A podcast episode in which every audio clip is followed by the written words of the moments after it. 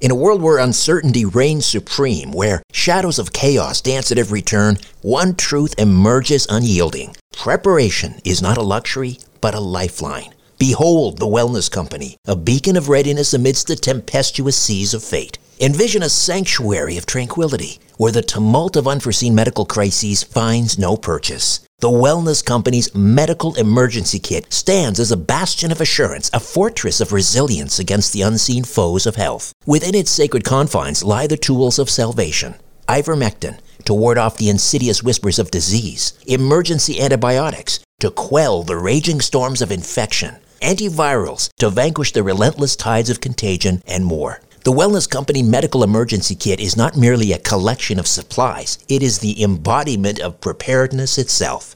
Crafted by the hands of esteemed healers led by luminaries such as Dr. Peter McCullough, Dr. James Thorp, Dr. Harvey Risch, and Dr. Drew Pinsky, this kit stands as the pinnacle of safety, the zenith of prevention. These truth seeking doctors have forged a testament to vigilance, a testament to the unwavering pursuit of well being. Embrace the certainty that comes from being armed against adversity. Embrace the Wellness Company, for in its embrace lies the promise of resilience, the promise of a brighter tomorrow amidst the chaos of today. Don't wait for the next crisis to strike. Visit twc.health forward slash strange planet and use promo code strange planet for an exclusive 10% discount. Prepare today and rest easy tomorrow. When you need mealtime inspiration, it's worth shopping Kroger, where you'll find over 30,000 mouthwatering choices that excite your inner foodie. And no matter what tasty choice you make, you'll enjoy our everyday low prices, plus extra ways to save, like digital coupons worth over $600 each week. You can also save up to $1 off per gallon at the pump with fuel points. More savings and more inspiring flavors make shopping Kroger worth it every time. Kroger, fresh for everyone. Fuel restrictions apply. Another day is here, and you're ready for it. What to wear? Check. Breakfast, lunch, and dinner? Check. Planning for what's next and how to save for it?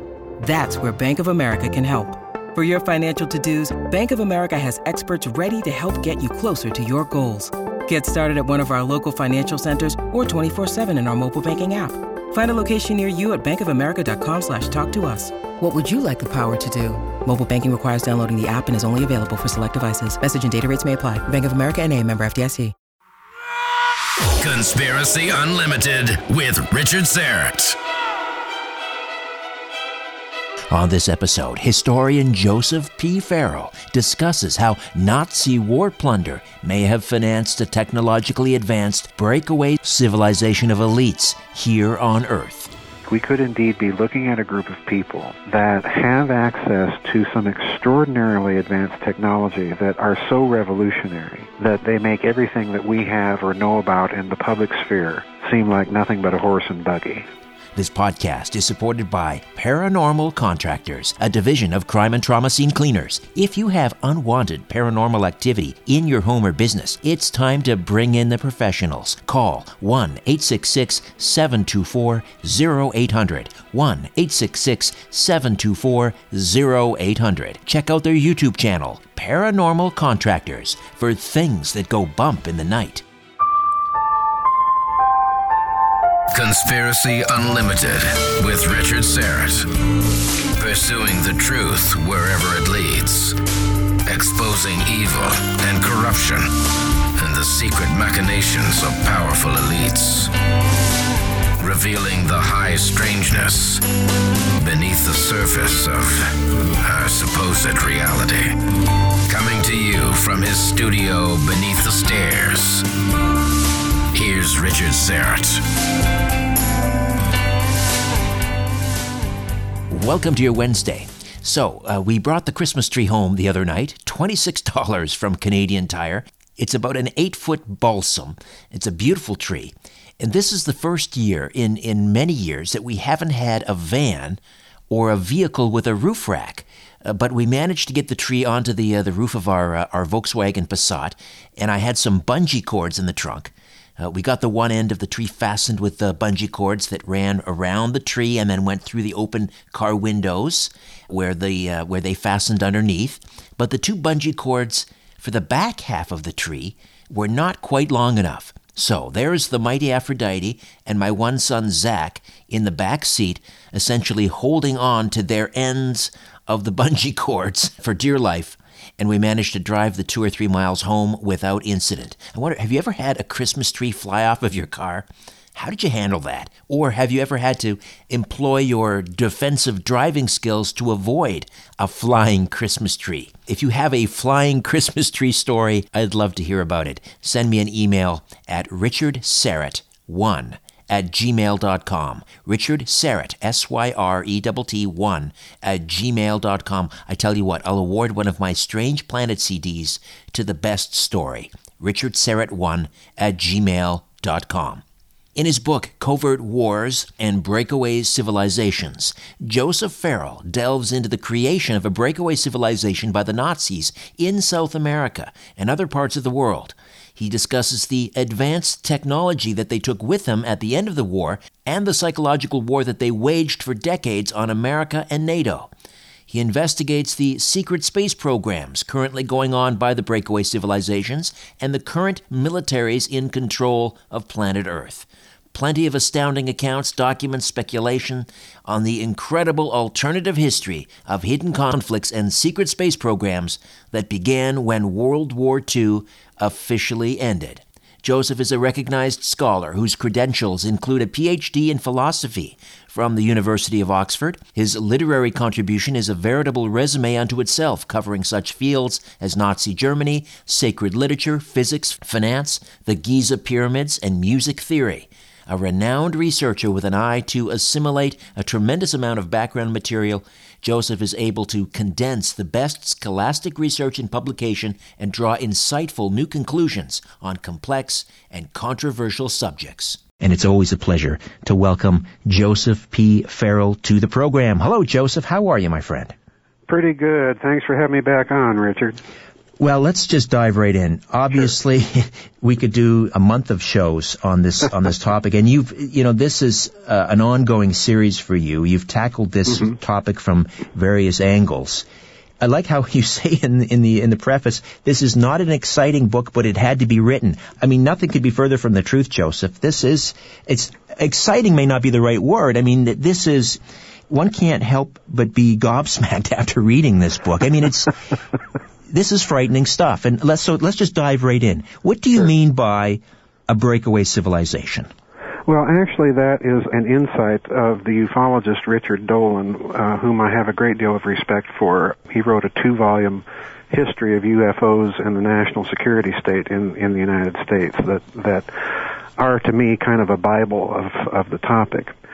And in considering that, what he he's basically trying to get at is that the Cold War formed a kind of a matrix of various covert operations bureaucracies that were involved in covert operations, the development of black technologies, and so on. And I was intrigued enough with that idea just from my Nazi research and from the historical fact that the United States brought in so many of the Nazi scientists into this country to work on advanced projects. And this particular book, what what motivated me to write it is is something that you you began your show with, and that's the manipulation of gold. okay. Yes, it all ties together, doesn't it? Yeah, it does. Um, what got me interested in it was the idea that all right, if you're going to be developing advanced research projects to basically confront the UFO phenomenon, to, to emulate the technology and the performance that, that are seen and exhibited in UFOs, you're going to require an awfully huge amount of finance, and it's got, all got to be black budget, okay? And that kind of led me to the conclusion, well, at the end of the war, the Axis powers, particularly Nazi Germany and, and Imperial Japan, had literally respectively plundered both Europe and, and Asia of, of just an enormous amount of, of bullion.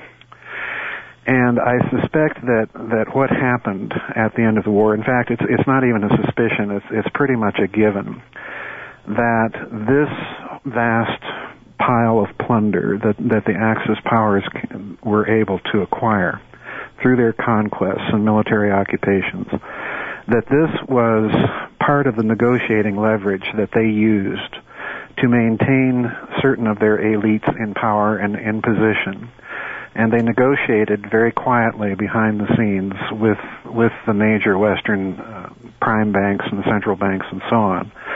Now, the interesting thing, Richard, that I ran into while investigating this whole topic was in 1947, an operative for the emerging American intelligence complex, a fellow by the name a very well known fellow, as a matter of fact, by the name of Ed Lansdale, became aware of this vast Japanese plunder operation. And he actually flew to brief General MacArthur in Japan about the size and extent of, of all of this Japanese loot, which we have to understand, Richard, was entirely off the books. In other words, it, its plunder existed nowhere in the official tally of, of bullion reserves. And MacArthur, in turn, thought it was significant enough that he had Lansdale fly from Japan to Washington, D.C. to brief President Truman on the existence of all this loot. And Truman made what I think is one of the most significant financial and political decisions for the entire Cold War period. Decisions I think that we're still living with. And that decision was that he decided to classify the existence of all of this loot, to make it top secret, and to use it as the basis to create a, a completely top secret system, hidden system of finance. So in other words, Richard, this, this to me has profound implications. In other words, the Allies were able yes. to, once the Japanese uh, surrendered, and as you've pointed out in previous books, particularly Nazi International, the mm-hmm. German army surrendered, but the Nazis never did. Right. But does that mean then that Truman and the West were able to get their hands on this plunder?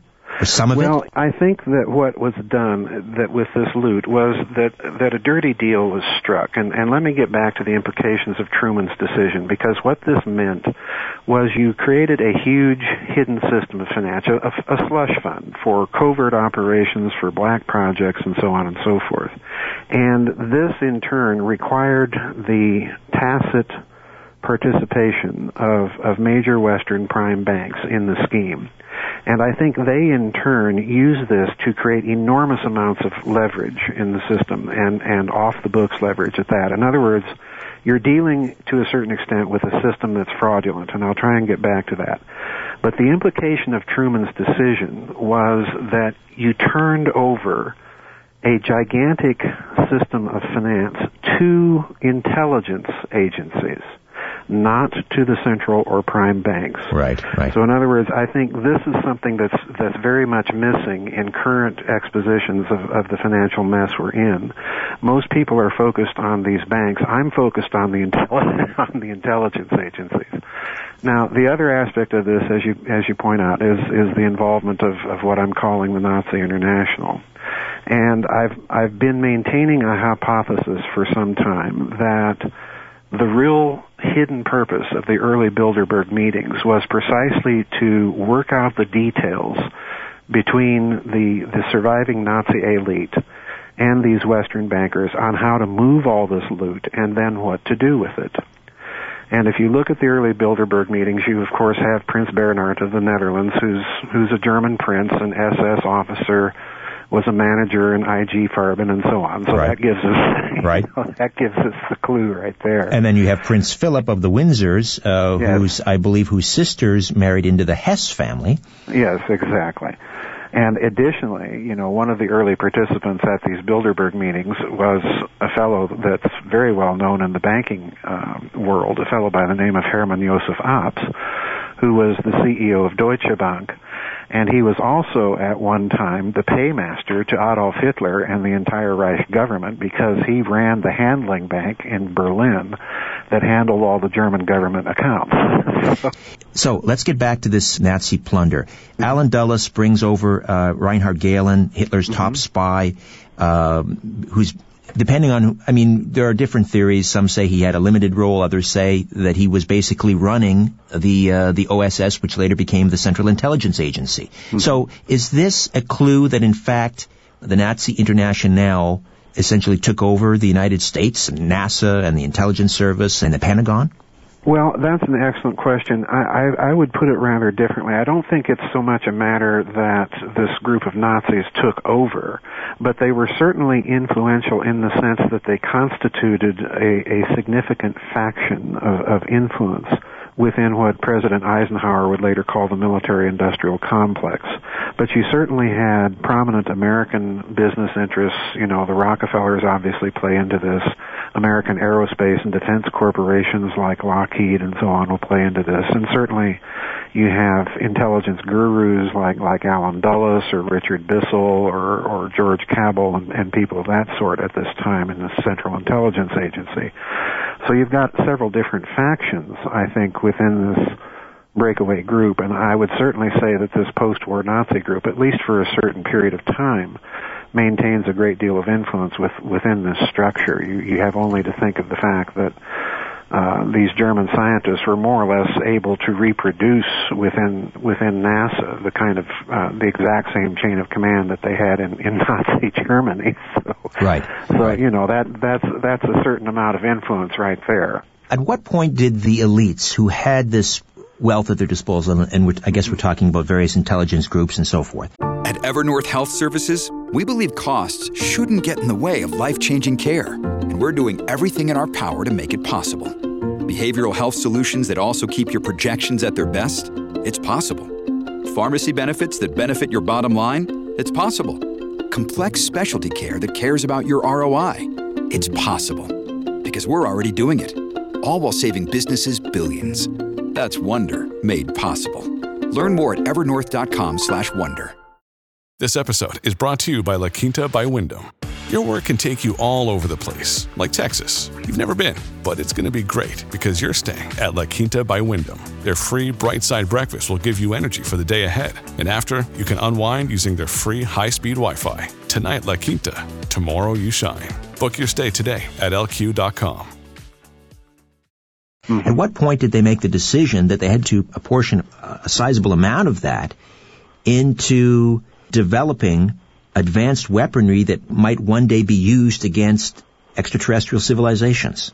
Oh, excellent question. I, I think this is something that really begins even possibly during World War II and certainly within two or three years uh, after the conclusion of the war. And the reason I say that, I'm working on a sequel to, to the book right now. And it's very clear when you examine uh, in, in deeper fashion some of the players in this breakaway group or breakaway civilization. It's very clear that the American military is considering all hypotheses that it can to account for the UFO phenomenon. They're considering certainly the extraterrestrial hypothesis. They're certainly considering a terrestrial uh, hypothesis of, of advanced Soviet uh, aerodynes. They're even considering advanced Nazi aerodynes. So in other words, all, all the options are open. But here's the key. If you go back to Richard Dolan's uh, crucial and, and I think absolutely accurate insight in the fact that this breakaway group emerges out of the Cold War culture in that respect, then, when they're looking at the UFO phenomenon and they're also looking at the Soviet Union, their their response is going to be that our first and most immediate task is is to contain and find out what the capability of the Soviet Union is, but they're also going to be considering as a longer term potential threat. And, and we have to remember UFOs show up more or less uh, spike in their activity as a response to human nuclear achievement. So the mentality of this culture is going to be to perceive them as a potential threat. So they're going to have to derive a, a crash program to be able to reconnoiter the Soviet Union, and that technology has to have the potential also to be applied to the other principal problem that they have, and that's the UFO and figuring out where the heck do these things come from and what are they. So you find um, an example of this would be in 1947 almost immediately after the the Kenneth uh, Arnold sighting of, of UFOs up in Washington, the Rand Corporation begins a UFO study. And essentially, it concludes all of the hypotheses I've outlined above. It concludes uh, some terrestrial possibilities behind the phenomenon. It it concludes that there might be an extraterrestrial possibility behind the phenomenon. So the race will be on in this covert world to fund technology development that can at least emulate some of the performance characteristics of UFOs and also to fund a reconnaissance technology that can do double duty, uh, spying on the Soviet Union and then of course deep space probes to find out if perhaps these things are coming from close by. So with that said, you're obviously going to require an enormous and, and completely hidden system of finance. And I think this is where you find the, the pressure arising, at least on the part of, of the Anglo-American financial elite, to make this dirty deal with, with the defeated elite of, of the Axis powers to get a hold of all that plunder. Right. You know, which leads us into this discussion of a secret space program. I mean, we're, we're covering obviously right. a lot of ground in a hurry here because we only have the hour. And these elites did a pretty good job at keeping a, a, a tight lid on this. I mean, we're we're now, you know, in the last 20 years, we're beginning to hear about things like Area 51, which used to be called the Watertown Strip because Allen Dulles came from Watertown, New York, and supposedly, you know, uh, I've talked to some members of an organization called the Roadrunners, and these there's the people that were military that worked on the base, or they may have worked on the base. They can't tell you, uh, and they will swear up and down that no, Area 51 was all about developing the A-12 and the U-2 and and uh, right. and so forth. The SR-71, these super spy planes uh, that they and they used the UFO uh, they concocted the UFO story as a distraction, as a, as a cover story for what was really going on there. But then along comes a guy like Gary McKinnon, right. this uh, Brit uh, who hacks into these U.S. government uh, computers looking for UFO information, and what does he find? well, he, he has consistently maintained that he found evidence of, of a secret um, U.S. space fleet and the interesting thing here, Richard, is if you go back and look at the memoirs of, of Ronald Reagan, and I'm, I, to this day I'm kind of surprised that this made it past the censors, but Reagan in his memoirs uh, discloses the fact that when he was briefed coming into office, he was told that the United States had an off-world personnel transport capacity of 300 personnel. Now, if you do the math on the on the space shuttle, that little number there uh, tells you that that whatever the U.S. had, it's not all being covered by the space shuttle. so no, that's not so going to get it done. Yeah, exactly. There's there's something else that that exists. And you know, when you when we come back, hopefully we can get into this bearer bonds scandal because to me this was a huge and hugely significant set of stories that the Western media just altogether dropped like a hot potato. and I think the reason why is is it began to to expose this hidden system of finance that that was erected after World War II, and the amounts of money were so astronomical that that I think it's fairly clear that it might be a, a, part, a component of this secret space program.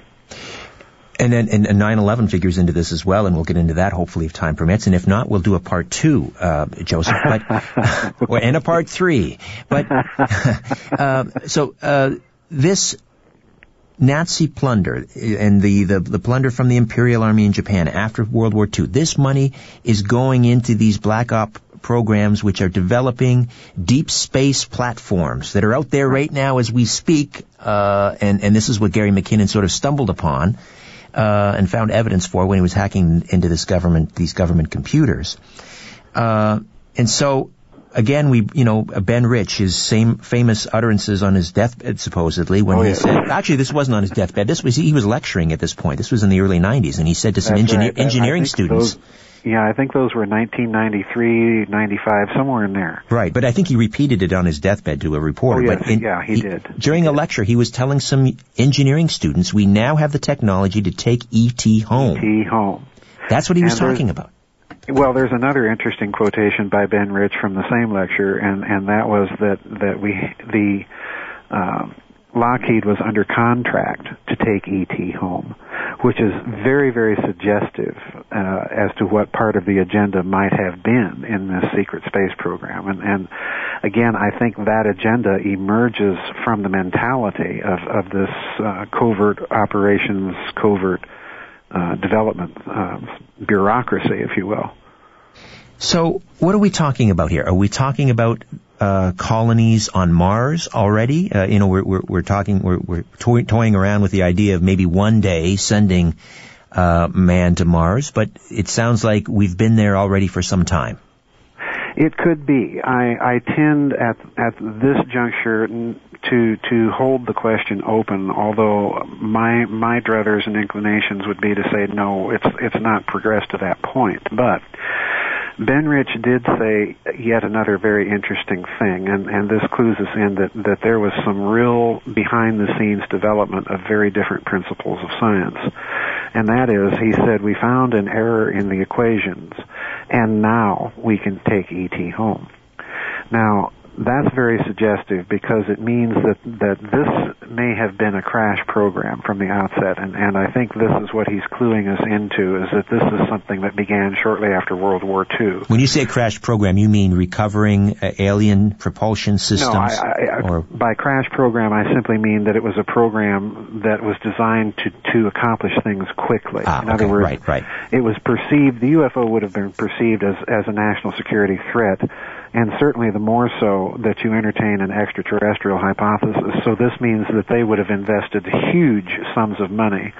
And and the reason is is rather interesting, and and I don't want to get started before a big break here, but but the reasons for for thinking that it would have involved huge amounts of finance is is something I think we need to get into.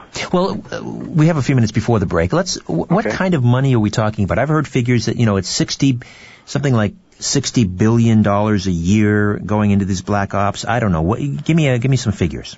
Well, the black budget itself, when I say a hidden system of finance, I'm talking something even deeper and blacker than the so-called black budget. In other words, if this is not money coming from the U.S. taxpayer, this is something that is entirely off the books. It's being run by the intelligence agencies in collusion with, with the central banks and, and prime banks of the world. And what got me thinking about this was were all the stories that emerged within the last oh five or six years about the bearer bonds. These these bearer bonds that were supposedly gold backed in denominations that were, you know, five hundred million dollars or even in some cases a billion dollars. And you know, this is this is an astronomical sum of money that when you add all these bearer bonds together, uh, all the scandals, you're coming up with a figure in excess of six trillion dollars. And we were told, Richard, that all these things were counterfeit. Now, the problem I had with that is, in many cases, these bonds were found in strong boxes of various branches of the United States Federal Reserve uh, banking system. And these these boxes were very elaborately uh, contrived if they, if they were counterfeit. And the bonds themselves were bonds that were issued not by the U.S. Treasury, which is the normal way that bonds are issued, but directly by the Federal Reserve. That tells us right there that we're dealing with something very interesting. Why would you go to all the trouble to counterfeit something that doesn't exist in reality? So you're saying it does exist? Yeah, that's well. That's my point. You know, a counterfeiting ring doesn't doesn't counterfeit a seven dollar bill. Right, right. So, so these are and these are these are backed by gold. That's the claim on these bonds. So even if we are dealing with something that is counterfeit, the sheer there's there's something very interesting that we have to glean from from all these scandals. The sheer amount of money is in in the trillions of dollars.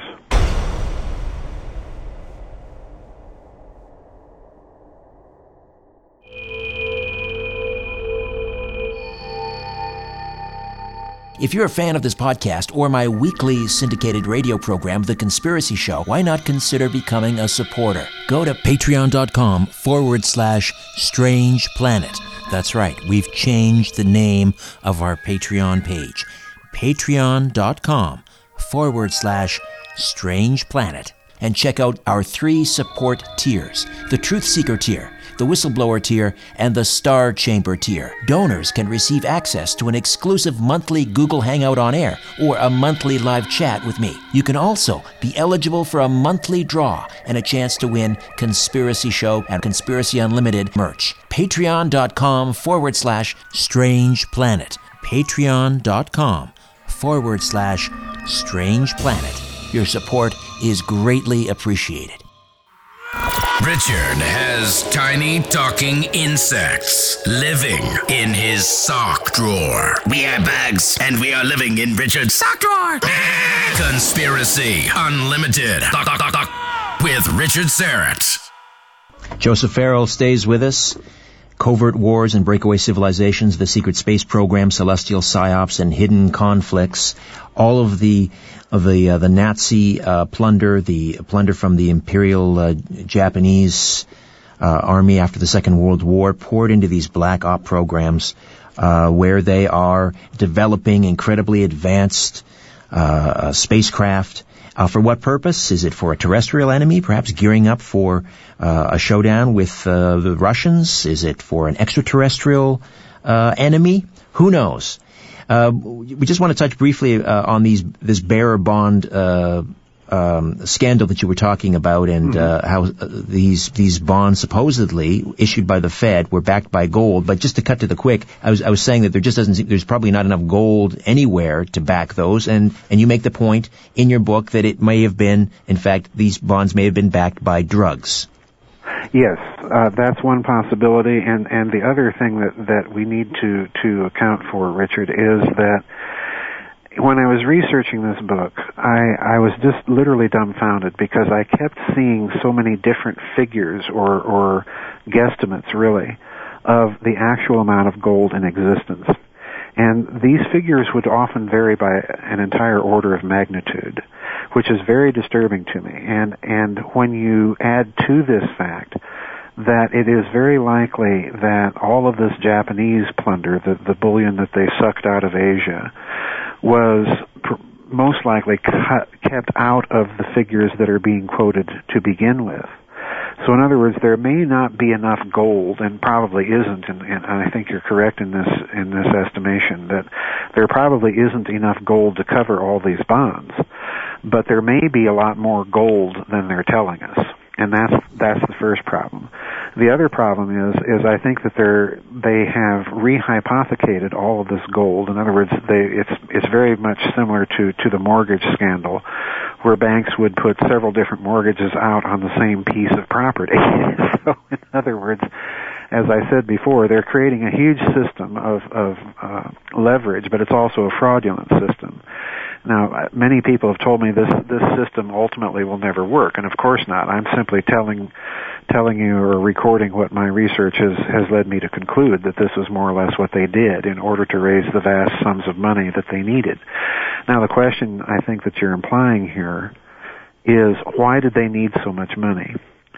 And I think the answer lies in part in the mentality of, of the people that are doing this. It's the Cold War. They're trying to deal with two very different types of threats, possibly three.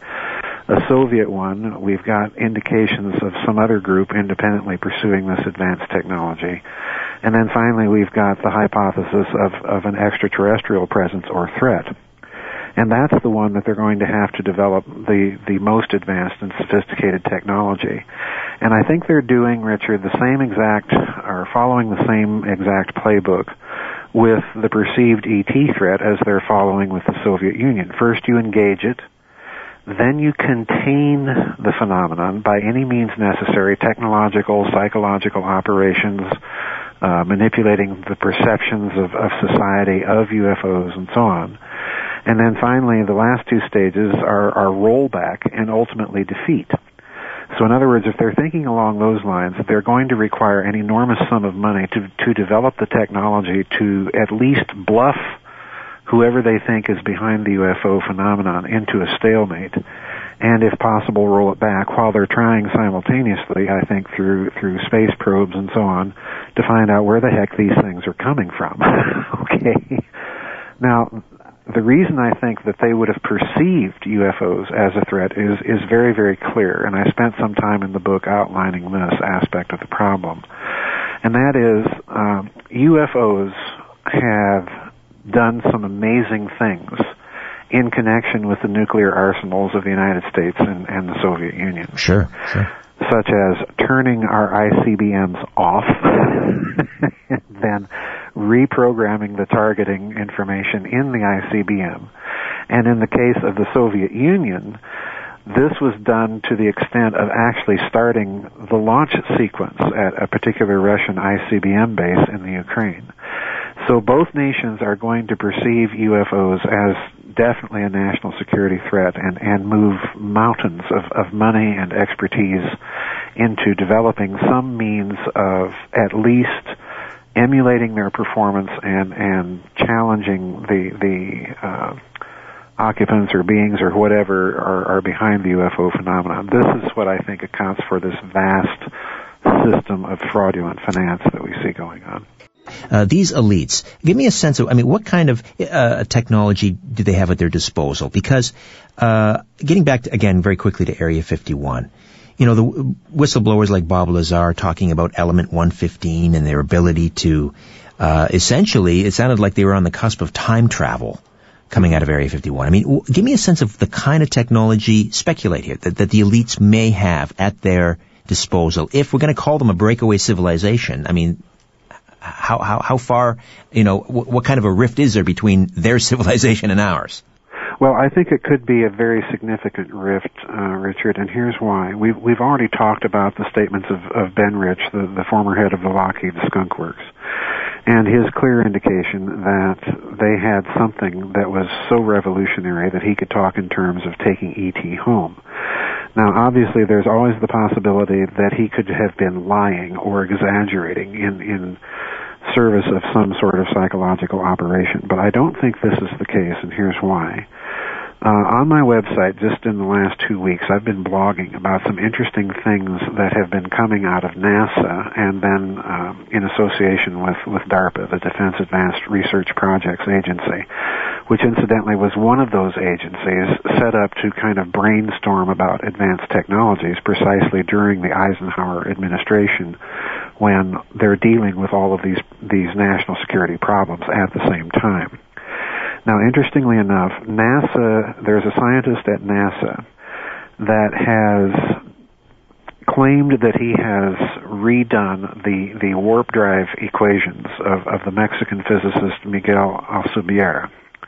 And, and pardon me if I'm not pronouncing the, the surname correctly in, in Spanish, but uh, this this was a paper that was seriously published by by a physicist uh, concerning how warp drive would work. Well, this NASA physicist has redone the equations, and and the result was that the idea of a warp drive becomes just practically feasible. So DARPA has come out with the announcement that they want the United States to be warp capable within 100 years. Now, my problem here is is I'm sure that we can we all know the history of covert projects. By the time that we find out about something, like for example, the stealth fighter, the the projects have moved beyond it in terms of their capability by several decades. So we could indeed, as you said before the break, we could indeed be looking at a group of people that have access to some extraordinarily advanced technology that are so revolutionary that they they make everything that we have or know about in the public sphere seem like nothing but a horse and buggy. Um, it, it could be to that to that condition. So you know, I think we have to entertain the possibility of a kind of an alternative three-like scenario that that they may indeed already have bases. The other thing I want to point out that NASA has said recently, and it, it should give everyone pause, and that is they want to start thinking very seriously about the practical way that they can mine asteroids. And here's the thing that they're talking about. They want to take asteroids in near Earth orbit and park them around the moon and and mine them. Now, one of the asteroids they're talking about is Eros 433, and if you look up Eros 433, it's it's a rock about 33 kilometers long and, and maybe 13 to 15 kilometers wide. I don't remember the exact. That's a planet killer. Yeah, exactly. Now, to to talk about moving such an object implies a technological capacity to do so. So they're giving us little indicators of what they're thinking about. And if they're if they're admitting that they're thinking about this publicly, my guess is is that they have some of the technological capability to do it already, at least secretly. So that's that's my suspicion, and, and I think you're right. I think we have to entertain the idea that these people don't really care about us, and the reason they don't is you know they they they have their escape valve, they have their lifeboat to to get off the planet and and uh, go somewhere else. How does 9/11 figure into this? Well, I think uh, again, I think it does because I'm one of those in, in the decided minority within the 9/11 uh, truth movement that thinks that there is the possibility that some sort of directed energy weapon was was used to pulverize the the two twin towers at, at the World Trade Center. And you know, there's so many theories out there, Richard, uh, nanothermite and and mini nukes and so on and so forth. But uh, I actually I actually saw a, a a website where someone was claiming that there was a mini nuke that brought the buildings down, and the mini nuke, I put quotations around it, because this person was advancing the what to me is the absurd idea that this was an underground detonation of a 150 kiloton device, which if you've ever you know if you've ever seen those big craters that are left for, by underground nuclear detonations, um, 150 kilotons is is an order of magnitude greater than than the Hiroshima bomb. So, and and I think that uh, I, I think, in all honesty, and and you know, not certainly endorsing the entire scenario that's implied in in some of her work, but I do think that that Dr. Judy Wood at least has the the basic premise that it might have been some sort of directed energy weaponry involved. I think I think we do have to give that some uh, fair hearing, and I don't think it's had a really fair hearing. I agree. No, I, I think she's onto something. I've had her on the show a number of times, and uh, she's often used as sort of a, the straw man's argument by uh, the people in the mainstream media to say, right. to say, see how crazy these people are. Um, but so the idea was then to to cover up um, some of these financial shenanigans that were going on through the offices at the World Trade Center Tower.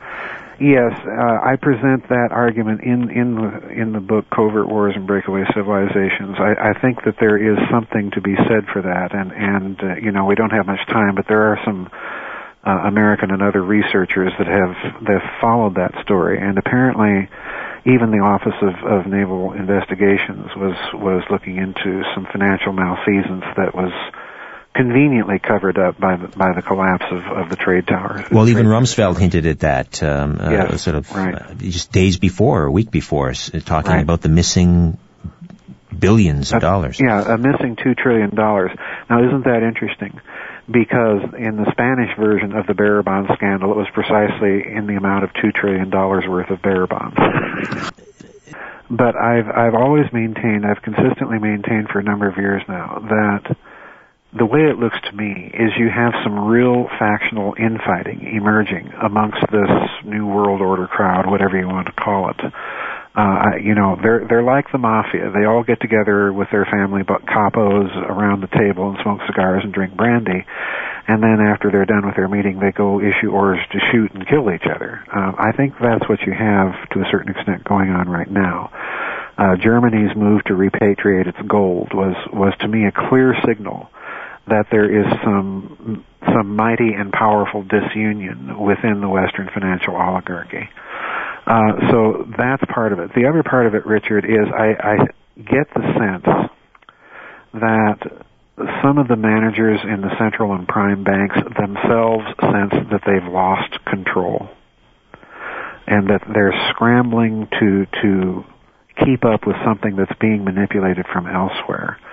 And I strongly suspect, again, that the roots of this go back to the decisions that were taken in the Truman administration to keep all of this plunder and loot entirely off the books and to have the intelligence agencies managing it. I think that we could very definitely and possibly be looking at a situation where control has slipped even from the rich and powerful like like the Rockefellers and, and the Rothschilds. Um, it may be in other hands. Uh, and then enter this uh, Leo Wanta character who was supposedly had the key uh, to uh, to this um, uh, a vast fortune and, and, wanted to repatriate it, give it back to the taxpayers, and, and could basically pay off the uh, well, not the debt, but he could certainly pay off the, the, the deficit, and he's being prevented from from doing so. It's it's a complicated story. I mean, you're you're really you're trying to uh, connect the dots going over 70 years of, of, of history. But uh, yeah. all of these things going on today in the headlines have their roots deep going back, as you say, back to the uh, the Truman administration. Well, listen, last word. I mean, you, is this is this coming to a head within this year, next year?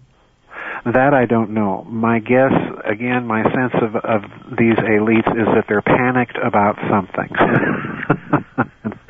and they're they're rushing to get all their ducks and, and chips in, in, in order. So someone someone told them to get your affairs in order. That's uh, that's not good news yeah. for the rest of us plebes. All right, Joseph, thank you for this. Good talking to you, my thank friend. Thank you, my friend. Okay, before I dim the lights in my little studio beneath the stairs, I'm going to tell you what's coming up next on Conspiracy Unlimited. This segment sponsored by the Horrible Movie Podcast, available at iTunes and thehorriblemoviepodcast.com. Remember, just because it's from Hollywood doesn't mean it isn't horrible.